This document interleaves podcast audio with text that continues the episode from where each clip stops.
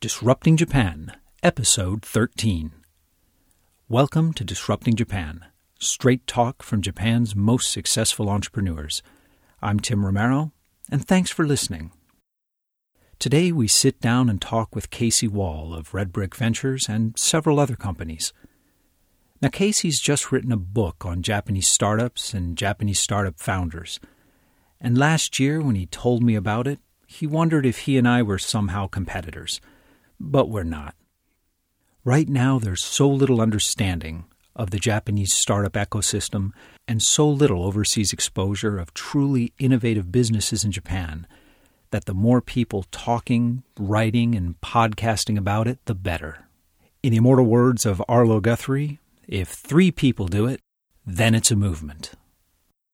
Now, in the interview, we talk about two things that may require a bit of clarification for our overseas and particularly our U.S. audience. First and simplest, we mentioned Hayashi san a number of times. Now, Hayashi san is the founder of Digital Garage, which is one of the most successful internet companies here in Japan. And the second is Rocket Internet, uh, which is very well known in Asia, but not so much in the U.S. So, Rocket is a German company that clones successful U.S. startup models and deploys them in Europe, Latin America, and Asia. Uh, it's an interesting model, and Casey and I talk about the practicality of hiring a CEO to implement your or somebody else's business vision. Now, Casey's got some interesting experiences and a few important insights on this matter. Uh, there's a lot of other good ideas in here as well, but I think those need no introduction, so let's get right to the interview. Okay, I'm sitting here with Casey Wahl, founder of Red Brick Ventures and quite a few other companies. Thanks for sitting down with me. Thanks a lot for uh, making time and choosing to do this. Now, you you've had kind of an interesting path mm. in that you have been on the founding team of half a dozen startups or more maybe now, right? Through Red Brick. Uh, I, probably not that many. Okay. Quite honestly. So I think in terms of being on the founding team, there, there's the first company, which is Wahl and Case, which is a recruitment company. My initial background comes through recruiting, and I've been doing that for 14, 15 years uh, in Japan. Red Brick Ventures we set up two and a half years ago, and really, kind of the first idea was, I felt like there was a change going on, and there was kind of a, a momentum building, and wanted to give back, right? Right. So the first idea was, you know, we had a cool space and all right, let's do a co-working space, but that's really kind of low value add. Well, that's yeah. The Japan, Tokyo in particular, is is littered with co-working spaces mm-hmm. and and accelerators. Um, but I thought Red Brick, you guys had a very interesting model at first. Um, you you actually you and your team came up with the ideas. You did the research to see that it was viable, and then you recruited the team to to run it. In Japan, you guys are the only ones I know that are, are doing that successfully. Well, now that Rocket Internet no longer exists in Japan, then, right? Yeah, so I, I, don't know if it's quite successfully, but we've done it. So you know, just kind of give you to continue with the origination story of it is, you know, I was thinking, okay, here's a co-working space, low value add, right? So as I, I thought about what can we do, how can we get involved in the startup market, and we were feeling all of the energy of companies coming in. We were working with a lot of Japanese startups that wanted to go global at the time, so really wanted to do something in the space and you know, okay, as a recruitment firm, we've got this network. We can basically get an introduction to almost everybody. And we, I was starting to meet a lot of kind of 30, 35 year old Japanese, like with top class credentials, whether it's University of Tokyo, University of Kyoto, not so right. much, maybe more Keio and, yeah. and uh, University of Tokyo, a little bit of Waseda in there, um, McKinsey, BCG, they all wanted to be entrepreneurs, but they weren't taking that last step and whether it was a legal risk, the social risk type of thing like that. So it's like, okay, we can fill in this gap here. So it goes to the idea that, that you kind of mentioned right there. And actually, through recruitment, one of my clients at the time was Rocket Internet. So, oh, all right. I got to understand the inner workings of their business model very, very deeply, right? And what they would do is they'll take somebody very young who's very smart, whether they're coming from Goldman Sachs or a McKinsey type of thing. Maybe they're 26, 27, 28, kind of associate level. Right. Then they'll give them a CEO title, uh, a very small kind of founding share, call them the founder, and then just go at speed and, and really scale the startup uh, very leanly, right? So, Mm-hmm. are they really the founder type of thing? Like that, you know, how much is their share percentage? So there's questions in it, but the model So tended you- to work. So were you trying to replicate that exactly at first, or were you kind of adapt that to Japan? and that's where the fun came in, right? because uh, basically thinking, okay, here's Rocket Internet. They want to come in Japan. They want to come in Asia. Japan's a very, very special market, right? And I think we can do it more successful. We know how Japan works. We're on the other side of the moat. I think very early on, we didn't want to have as sharp elbows. So What, what do you mean by that? I think Rocket's a cynical company. I, I think they do a lot to add value in many ways, right? Right. but it's it's the look analytically where's an opportunity let's grow with scale we don't necessarily pay people very well we're going to work people extremely extremely hard to our vendors or companies that we're dealing with we don't really treat you with respect Okay. se So, So just there's- ruthless efficiency. I think that's a much more articulate way to say it. Uh, is what. So very quickly, we wanted to be rocket with a heart. It Okay. became the tagline. At, uh, All right, I like that. But what, what was, I mean, like specifically, what were the big things you had to change to to have a heart? Um, I think the biggest part is just how you treat people is the first step of it, right? You, Okay. you really care. You so we were doing that, and I think the biggest thing was we wanted these people to be successful. We didn't want a stream of okay, we're going to close it down after three months or six months type of thing. We really wanted to help people become entrepreneurs. So I think it's just kind of being nice and being accepting and thoughtful and, and working within the Japanese framework. Going back to the earlier question about what we had to change was the shareholding structure. You know, with at least the, what I had seen about Rocket, it's usually 0.5%, 1%, 2% is what they'll give the CEOs or the founders. For the nominal CEO, it's like 0.5%. in the local market. So Wow, maybe the okay. global one, I would hope gets a right, more than more than that, right? Yeah. Um, so they're relatively small shareholdings. So we started out with 15% is what we were doing. And it was kind of the same model. It's a little bit of idea arbitrage. So the thought process was okay, in the West, in Silicon Valley, mostly it's Silicon Valley, usually it takes a great startup idea six or seven years to get to Japan. Okay, we can see what's going on in the market. We can do this in six months. So that's the idea arbitrage point of it. Then we had our own development team. At the time, it was outsourced developers that we were using in India. And then we had the network to draft in the CEOs or the founders. So we just had a roster of people that were interested in it. Then we test the concepts with them to, to bring in the right person. Then we put in the initial kind of seed capital, which is between about 5 and 10 million yen. Okay. And and so, how many projects did you run through this? So initially we did three. If I wrap it up at the moment, so Shirebu Kids still exists. The original idea was we were looking at Zulily. And, and this is um infants and children's clothing, mostly foreign brands, right? The E-commerce original site. idea wasn't just foreign brands. The Okay. original idea was okay, it's going to be an e commerce site really focusing on pregnant mothers, kids, kind of toddlers. What Hiroshi found, who is the CEO and, and the founder and really did become the entrepreneur hmm. of Shirebu Kids, Hiroshi was under the kind of the original agreement. Okay, here's 15%, and then there's you know achievements, more percentages come in, type of thing like that. But we just flipped it all around. So he was going to a bunch of VCs, going out into the market, and so were some of the other founders. And they were like, no, we're not, absolutely not interested unless the founder and the CEO has the majority share.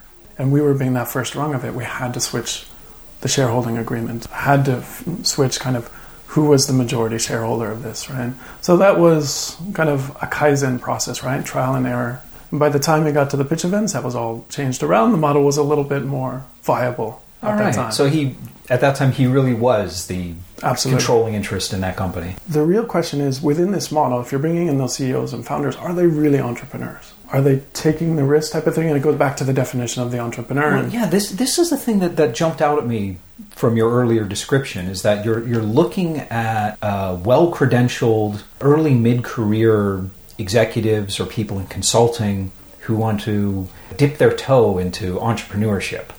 And it would seem to me that, that you would get a lot of people that get uh, buyer's remorse when they understand how incredibly difficult growing a startup company is. Did you run into much of that? Uh, we did. We had a founder of one of the companies that we kind of initially went through all the agreements and pretty quickly decided, no, this isn't for me. Just got cold feet at the last minute. Kind of, right? you know, whether it was dealing with us being more foreigners, type of thing like that. Um, another founder wasn't full time, was kind of hedging the bets, and it's more, okay, I'll work nights and weekends, and if the entrepreneur has to take the risk, maybe that person didn't take it kind of hmm. fully, right? Yeah. Did, that became a semi success, the one that was. Uh, we do that's the, which one? So we, we were trying to do a path clone you know, Path, of the private social network, right? So right. this is we pivoted, and it became a private social network for pachinko parlors. Has, that's that's a pivot. It's uh, not private, so much. A I, private I social network for pachinko parlors. Um, no, we got we got to talk about this. Um, what? so I, I, think it's not that much of a pivot, pivot. So the original concept's really there. It's just the target market, right? Uh-huh. So Pachinko have a lot of restrictions about how they can communicate and how they can market to customers, right? There's a right. lot of legal restrictions to it. So they were very interested. Okay, here's a social network that's just closed to members that come to our chain of pachinko parlors or whatever it might be, and we can communicate with them.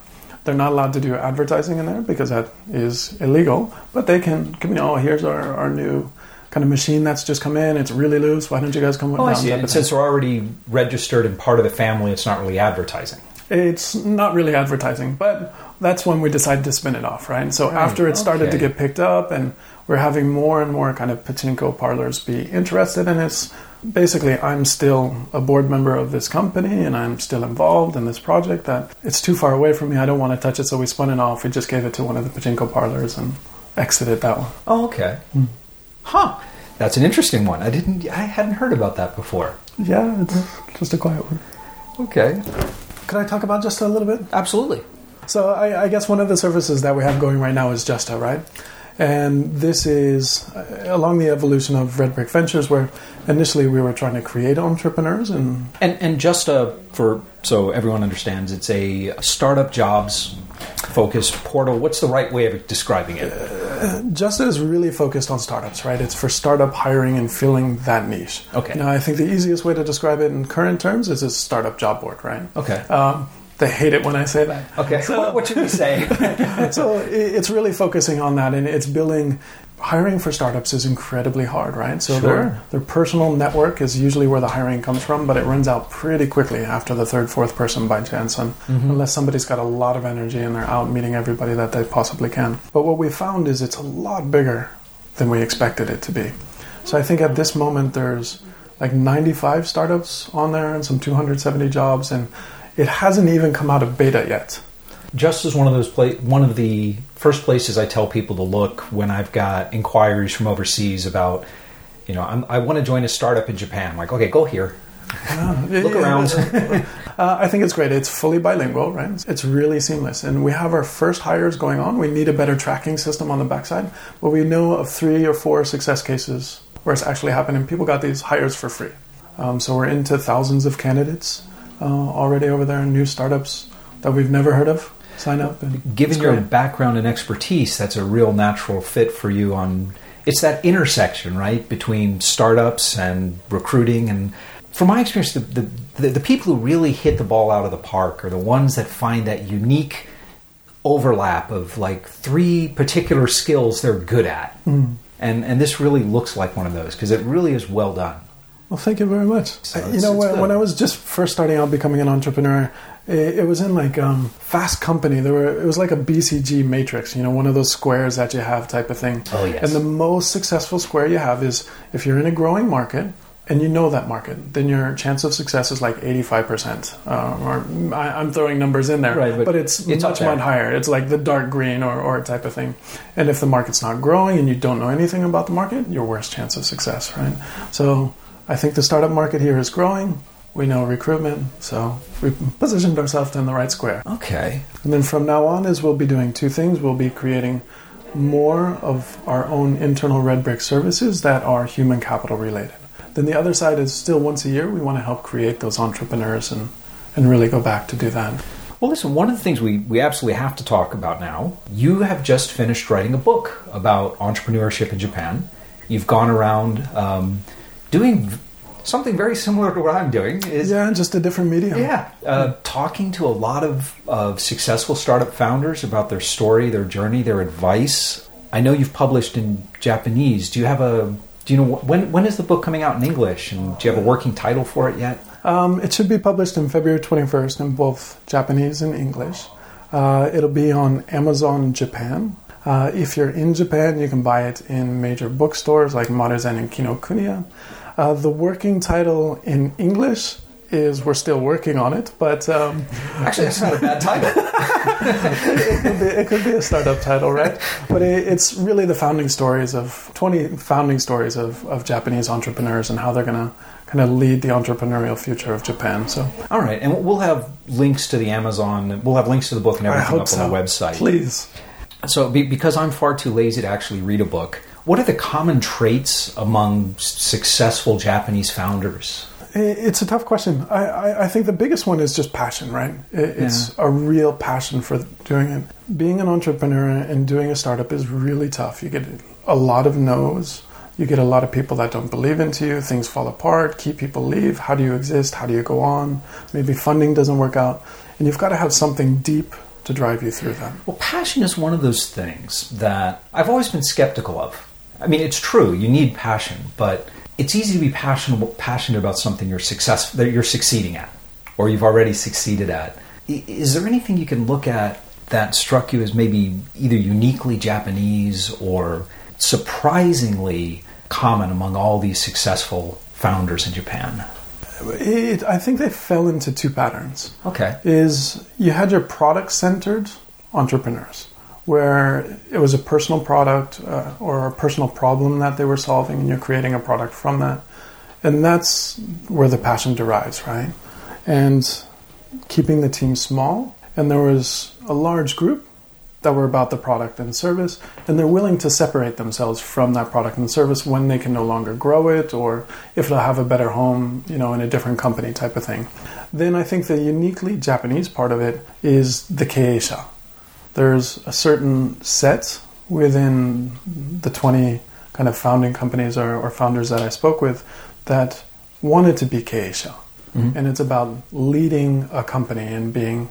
Well, you have to explain keisha. Most of our listeners don't speak Japanese. Let's see if I can do it justice. I'll probably need your help. But uh, it's a business owner and a business executive is a simple one. Yeah. But the real wording of it, it's a weight and a responsibility. It's, your incentives are not to maximize profits in Japan. Your incentive is to create an organization, and the larger the organization you have, the better. And there's a lot of social status equated with that. Yeah. And Keisha means I have responsibility for all these people under my watch, under my wing type of thing. Well, and another thing is, and which I think ties directly with that, is in Japan, people are sort of CEO for life. Yes. People start a company expecting to die as the founder of that company, which is kind of unhealthy in an entrepreneurial context. Mm. But did you find like a, a large percentage of these these successful founders still had that desire to keep ownership of their company forever? I think there's a certain group, right, that yeah. fall into the Keisha side of it. I think they're still young and they're still on the upward trajectory, so it's not like the dying grips. I'm just holding on because this is this is my baby or this is my self identity. Oh, that's what it turns into, or, or my family identity. But there's a determination to grow it. Did you see any differences between the generations, the the young successful entrepreneurs versus the the guys in their their fifties? Um, actually, there was only one group that I interviewed that was in their 50s. Uh, I think there's a couple in their early 40s. Then most are in their early 30s, and then there's a few 20 year olds type of thing. So it's mostly the younger generation that will be the future kind of entrepreneurs that want to change Japan. Okay. So if I look at just the digital garage, it's they built up that company and, and took a risk when I guess it wasn't as cool to be an entrepreneur. There wasn't the infrastructure. It was really when the internet was starting. Yeah, they were founded back in 97, 6, something like that, pretty early on. I think you might. You used to work there, right? Yeah. I, I. They, they, they bought one of my old companies. okay. That so, was much later, though. but yeah, so they were pioneering the internet in Japan at that time. Now, I think there's a story that really stands out from Hayashi-san is about taking. I was asking him about taking venture capital. He was like, venture capital didn't exist back then. Yeah. It was more if you want venture capital, okay, I can have like a big Japanese company say it's venture capital, but they still want all the guarantees of a loan. So he's like, I got a venture capital offer. They wanted me to sign about my house as being liability for this venture capital. And basically, he said, fuck you. Yeah. Uh, type thing, and that became his motivation in, in some part to, to grow things. Well, that's that's something that's only changed fairly recently. I, I still talk to young founders and young entrepreneurs who will who will occasionally have a VC ask them to sign for the loan or to guarantee their investment. It, it's rare, but it still happens. So I think you know, still on that spectrum of becoming more sophisticated about the venture capital funding, Japan still has quite a long way to go about that. It, it is interesting how it's changed because, for example, when um, Hayashi-san was out trying to raise capital, I mean, there were gr- groups like JAFCO have been around forever, but they were really more mezzanine financing. And now there is a ridiculous amount of seed financing available. I think there's more seed than there is venture. Uh, uh, Yeah, it kind of feels like that. yeah. There, there's a real Series A crunch here in Japan now. Um, both of us spend an inordinate amount of our time talking to Japanese entrepreneurs. so, in, in your opinion, what do you think Japanese founders are good at? What are they weak at? We're painting with broad brushes here. This is a very broad brush. Yeah. Um, And we'll drill down later, so. I think Japanese entrepreneurs don't care. They just really don't care about the consequences, right? Because there is no, you know, celebration of failure here for the most part. Society-wise, it doesn't exist. Yeah. Um, bankruptcy laws are still ridiculous that they can recover 96% of whatever's owned to the creditors when a company goes bankrupt. So it's the highest in the world. So for Japanese society being so homogenous and kind of move as a group uh, very broadly, so for these people to become entrepreneurs, they're already breaking every kind of social rule that exists, right? Right. Um, and it's changed recently, but you know, if you went bankrupt in Japan, they could take everything from you. Yeah. Right. Well, and, and even the, the corporate shield in Japan is much looser. Even if mm. you're a CEO, and I mean, they can still theoretically come after your the president's assets. They, they've changed the law. I think it was last year, Oh, okay. where it's it's kind of vaguely worded, where we can only take enough, but we have to leave you with a livable lifestyle, Oh, something like that, right? But- How reassuring. So I think Japanese entrepreneurs is they're willing to be themselves. Like they're very much themselves for the people that I interviewed, right? And they're comfortable in their skin. That, that's interesting because I see something as kind of a contradiction here because the people you would normally think would fit that mold would be kind of the outsiders, the artists, the people who who didn't have another option, right? Hmm. But a lot of the entrepreneurs, a lot of the founders I meet are from top schools. They're from Keio in particular. Um, a few I'd from Todai. a few, Well, yeah. a few from Todai, a lot from Waseda. So the, these are people with great career options, and they're still deciding to start up a, a company. So what, when you say they, they don't care, what, what do you think is, is making them take that gamble? And, and that's part of what I covered in the book. And, and really, for me, kind of as a recruiter, my personal passions is the psychology of it, right? And what is the motivation and why did you do this? And, and kind of exploring the past and the backgrounds. And actually, Kimura-san of Gunosy, who, who started up uh, an ad tech company called Atlantis, he sold it to Gree uh, for $26 million and was kind of one of the biggest exits. Uh, at the time, he did it in a year after getting what 3.5 million yen in funding. Yeah. Um, he's from Todai, so he's from the University of, of Tokyo. And kind of his one of his comments was that there still are not enough of the most top class people in Japan coming to startups. All his classmates at Todai, many of them don't come. People still go into big companies. People still choose that pathway. So why did this kind of subset decide to do it? I think it's really interesting, and it, really goes back to that idea of do I want to be a Keisha? So some of them have an entrepreneurial influence in their life, whether it was a grandfather or an uncle or a father, and they grew up in a household. So they had a role model. Exactly. Yeah. And the other ones were became more product based, but again, they probably did a startup in college type of thing. Like one of their friends, usually they weren't the original ones. um, to say, here's my startup idea, let's do it. But one of their friends invited them in college or, or right after, why don't you get involved and do this? And then they found their own personal kind of project that they wanted on that they made successful. Hmm. Okay, let's talk about the, the overall state of startups in Japan. Mm-hmm. I mean, we've, we've both been in, in this game for quite a while, and things have been getting so much better.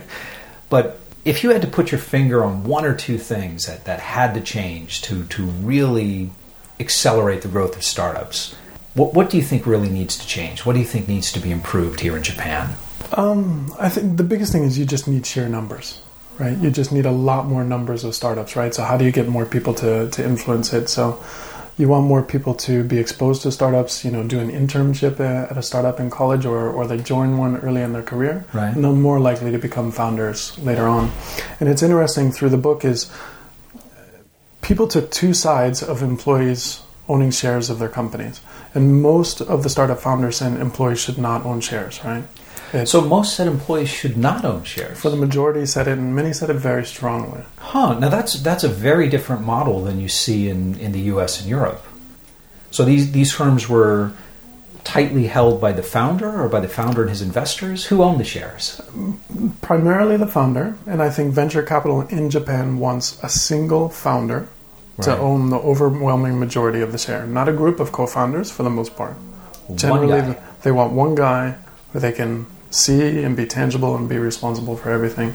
But beyond that, there are a lot of cases where co-founders might own relatively equal shares type of situation. So, so what was the logic behind um, not giving employees options or, or, shares? Because you can never get those back, and it's so hard to get it back, and it goes back to, to control. Um, huh.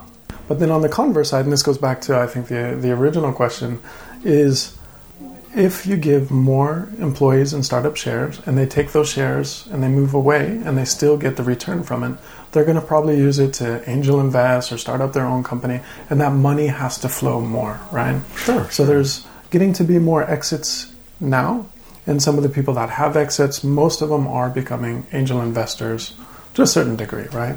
Well, I think that is one of the most positive trends we've seen. Is that I think right now, I think is the first generation of successful startup founders that are turning around and investing in the next generation. Mm. That that really seems to be new now. I think that the scale is it's it's really kind of almost a pyramid, right? It's numbers that are coming. Uh, through doing these these stories, there was like NetAge back in the day. Right. There was one or two or three companies where the founder, who had a, an exit, usually an IPO at that time, was going back and you know investing angels to startups, and that this becomes a second generation that is becoming more successful. And now they're turning back into it. So the pyramid, the base of the pyramid, steadily getting a little bit wider in terms of the scope of it. Hmm. I think probably the biggest thing that I'd love to see change is more venture capital. Actually, the people running and, and the investors having been ex entrepreneurs themselves. I think yeah, still in is, Japan, it's corporate VC. There are very few, other than the angels you, you mentioned, most VCs are dominated by finance guys. Yeah, it's very smart guys. extremely. Guys from, you know, top school MBAs. But actually, getting back to the control idea, was the desire for control. I mean, this is, this is something that runs deep in Japanese society. Mm. So, from the founders you, you spoke to, how much of that desire for control was uh, sort of an instinctive cultural desire, and how much do you think really played out strategically? I think most of it is cultural. Yeah. Right? I, I think it's probably ninety percent cultural. And if I guess the the meaning of how did it play out strategically is did somebody kind of lose control and they felt the personal pain by it, so they never want to experience that well, again, or, or did they lose good employees because they felt like they weren't part of the team? I don't think that really happens in Japanese startups. Huh. And they're going back to that VC one one man in control. There's still an idea in kind of Japanese business generally and, and startups especially in particular is you have the charisma president, the charisma shacho. Right. Right. And this is one guy and this is our, our visionary leader that leads us all to greatness. And there's a lot of people helping that person go along. And in many startups, they're underpaid. Right, Certainly, yeah. that is the nature of a startup in, in some ways, but even as the venture grows, maybe they could add some of those profits or, or some of that to back in, into the pay as well. So, is that something that has changed with the age of the entrepreneurs, or are some of the younger guys also very much wanting to stay in control and not give their shares up? I, I think it's certainly changing, right? Oh. I, I, think there's a, a, generational change, and as you have more exits and the market itself becomes liquid, money in and money out type of thing like that, um, the idea of control is not necessarily as strong, right? right. especially for the product inspired engineers, for uh, entrepreneurs, for the entrepreneurs that are still about the KA or, or being that responsible kind of president type of thing, then obviously controls a, a different aspect. Right. I, I, really appreciate you sitting down with me. Let's um, let's end this on a high note because okay. we talked about like I thought it was what, all high. It, well, it's, it's, yeah, it should be. But we've talked about like what the Japanese market needs to do and what needs to be improved. What do you think is the the single most positive trend that that you see in the market today for startups? I think there's so many things going right. You can give me a couple. there's more exits, right? Mm-hmm. Uh, there's a lot more exits, and the exits are getting, you know, 20, 30 million dollars is kind of not becoming unusual, and it's happening. The funding's getting bigger. There's a lot more angel investment out there. There's a lot more M and A exits than there used to be. They, it didn't like three years ago. It was unheard of. I think it's a lot of the new companies, new newly IPO'd companies, are very acquisitive. Mm. So the Fujitsu's and the NECs it's the DeNAs and Grees and Rakutens right. and, exactly. and SoftBanks to a certain degree. And so that might be, I think that is going to be a continuing trend. Absolutely. And then you have the know how. So people that have built it from zero to one have the successful exit and can turn around and either be a mentor or do the next one. All the people that were employed there, even from the intern, they had a great opportunity and they're. And, and hopefully more and more of those guys have stock options and they can all go out and start new companies. Hopefully, hopefully. Well, it's a lot to look forward to in the next couple of years. Yeah, I think it'll be good. Well, Casey, this has been great. Oh, thank thanks so a lot for sitting down with me. And we're back. Now, Casey's points on the cult of the founder that exists in Japan were interesting, and it was particularly fascinating to learn how many founders did not want to give their employees equity, even today. Now, in my experience, this is changing as more and more companies are founded by teams rather than individuals. But the need for control, or perhaps more accurately, the need for the illusion of control, runs very deep in Japanese society and business culture. And also, the question of whether entrepreneurship and building a startup can be systematized is an interesting one. I think it's clear that to some degree it can. On one side, we have people like Steve Blank, who are finding repeatable patterns abstractions, and blueprints. And on the other side, there are companies like Rocket Internet who are trying to develop genuine startup factories. And there are many, many companies like Rocket that clone American startups. Rocket's just far and away the most successful and metrics driven of them. But Casey's point was an interesting one that in Japan, outside investors and employees themselves were highly skeptical of the disposable company and employee model of Rocket. But time will tell if those VCs are simply behind the times or if their views are based on the reality of the commitment required to succeed in the Japanese market. If you want to see the links and resources that Casey and I talked about during the interview, or to get in touch, go to Disrupting Japan slash show 013 and you'll find all of that and more in the resources section of the post. And if you have something to say about startup clones, startup jobs, or Japanese startups in general, leave a comment and let us know what you think. If you have some ideas on how to improve the show or know someone we should be talking to, send us an email at feedback at disruptingjapan.com. But most of all, thanks for listening, and thanks for supporting the show and letting people interested in Japanese startups know about disrupting Japan. This is Tim Romero, and thanks for listening.